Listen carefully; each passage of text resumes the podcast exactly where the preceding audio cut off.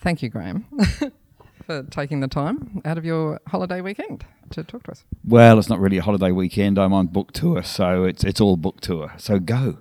We had a wonderful last night um, e- event at Ladera Restaurant, and Graeme uh, spoke to the audience really well. And uh, we talked about the Rosie Project um, going from 2013 to now with the Rosie Effect, the third book in the series. Um, and Graeme is now a household name. In in that space of five years, um, it must have been a wild ride for you. What's the best piece of advice for someone embarking on a similar journey? If you want to be a writer, um, then then I would say, okay, if you're a mature age person, a lot of them are going on to be a writer. You've got this big advantage because you've probably had a previous career, and if you have, I would say think about what it took you to become expert in what you used to do or what you're going to continue doing because you probably need to to pay for that uh, your life while you try to write. Um, and just think it's going to take me that long to be a writer maybe even more. It's not something you can just do casually on the side. It's a it's an actual profession it takes that amount of work. Um, so that's what I'd be saying to someone who's come from um, uh, a previous profession to someone who's embarking on it, perhaps as a student, as a new graduate, or whatever, I would say look at your friends who want to be neurosurgeons or lawyers or whatever. Look at how hard they're working. Why would you work any less hard?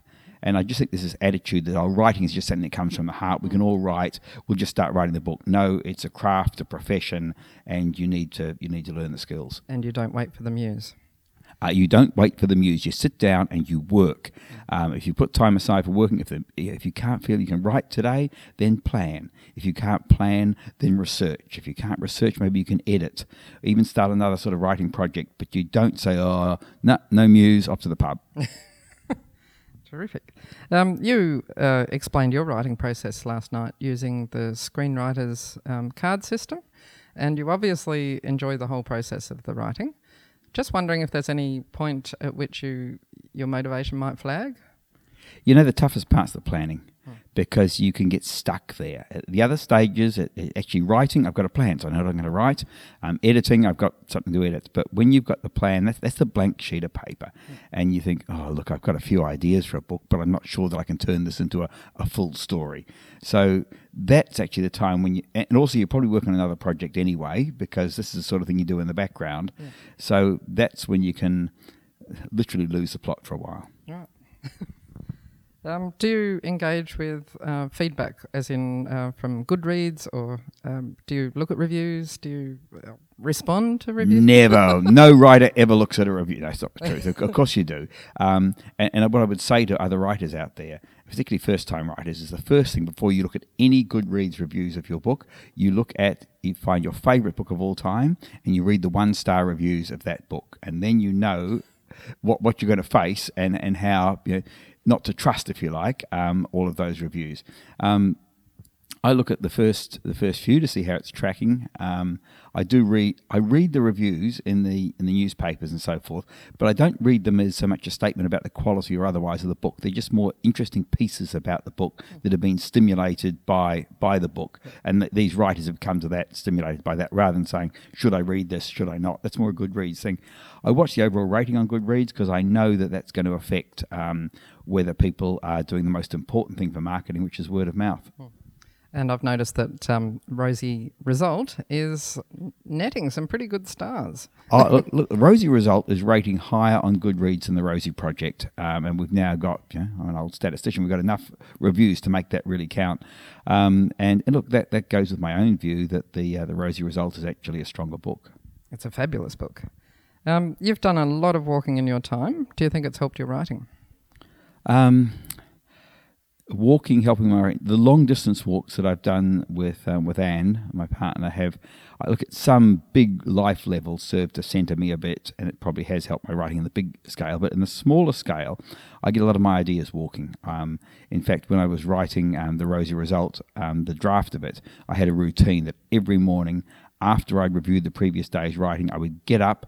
Look at what I had to. Well, I get up first before I reviewed the writing, um, but I would um, look at what I had to write for the day, and then I would deliberately go for about a four kilometre walk just to think about that. So it had a really direct input to the creativity to the to the um, to the book itself. So you're processing as you walk. A- absolutely, and that's that's creativity theory. That um, a lot of people have ideas um, while they're doing relatively mechanical tasks like walking or driving or taking a shower. Um, you've been very generous with your time, Graeme. Thank you. One more question, last one. Can you name some of your favourite bookshops? Can I name some of my favourite bookshops? Um, well, it'd be terrible if I forgot the name of yours, but it is Blarney. this is the ter- Thank you, this is you're a terrible moment to give me. Cut this! I've forgotten where I am. um, I, I really no. This this is the sort of bookshop I, I, I really like because it's it's got that sort of community sort of feel. You feel like you're part of a uh, something more than just a, a place to pick books off the shelf. I like I like bookshops where you feel that the books are being really curated. They might be quite small, um, but they've got a wonderful selection of books, and just everything you see in that shop is um, even quite a, quite a small shop is going to be really good. Um, uh, okay, my favourite bookshop in the world um, is probably, you know, Blarney Books obviously aside, is probably Ki- the King's English in Salt Lake City, Utah, where they just were huge fans and still are of the Rosie series. And I just remember one particular night, Anne and I going, then it was snowing like mad outside. There were snow drifts everywhere, and still they had fire going in the shop. Still, it was absolutely packed. This rabbit warren where different rooms had speakers in them. It was packed, and of course, you know, you're in. Um, uh, Church of uh, Jesus Christ of Latter Day Saints um, country, but there was plenty of booze going down, and it was just just one of those. Fat, we sold about three hundred books like that night. It's just an amazing sort of night, so it's always stuck in my mind. I'm going to put that on my list. Um, and Australian bookshop? Yeah, you were, you're looking for me to name them. I just I just worry because I'm going to miss really really important bookshops. Um, but yeah, the, uh, the the readings chain, um, which it is now in in Victoria, is is hugely important. Um, uh, also, the Avenue Bookshop, which has now got now got three three bookshops there in uh, um, in Melbourne. Um, there's um, the bookshop. It's got a similar feel to this that I really like in in uh, Castlemaine, Victoria, which is Is called that Stoneman's? Stoneman's, thank you. yep, okay. okay. Stoneman's bookshop there. Um, Avid Reader in Queensland is is really terrific. Um, there's a couple of little bookshops. Um, I was about to say you're an inner city person. yeah, yeah. I mean, Lesley McKay's bookshop, which is no longer called Lesley McKay's bookshop in um, um, in Sydney, along with Blues Point um, books. You know, really um, nice, small, well curated bookshops. Whereas, of course, when you get out the country, you have a little bit more space around you, and you have these great rambling bookshops, some of which sell second second hand books as well. I mean, there's all the bookshops in Clunes and so on, which I reference in this Yes. Um, in this book. Yeah. Uh, have I forgotten anything terribly important? I've probably forgotten heaps and heaps of really good bookshops. Sorry, I'm putting you on the spot, but thank you. Um, and thank you very much for this weekend. Well, well, thank you. It was a delight to come down here, and yeah, I love doing this stuff. So there you go. Thank go. you very much.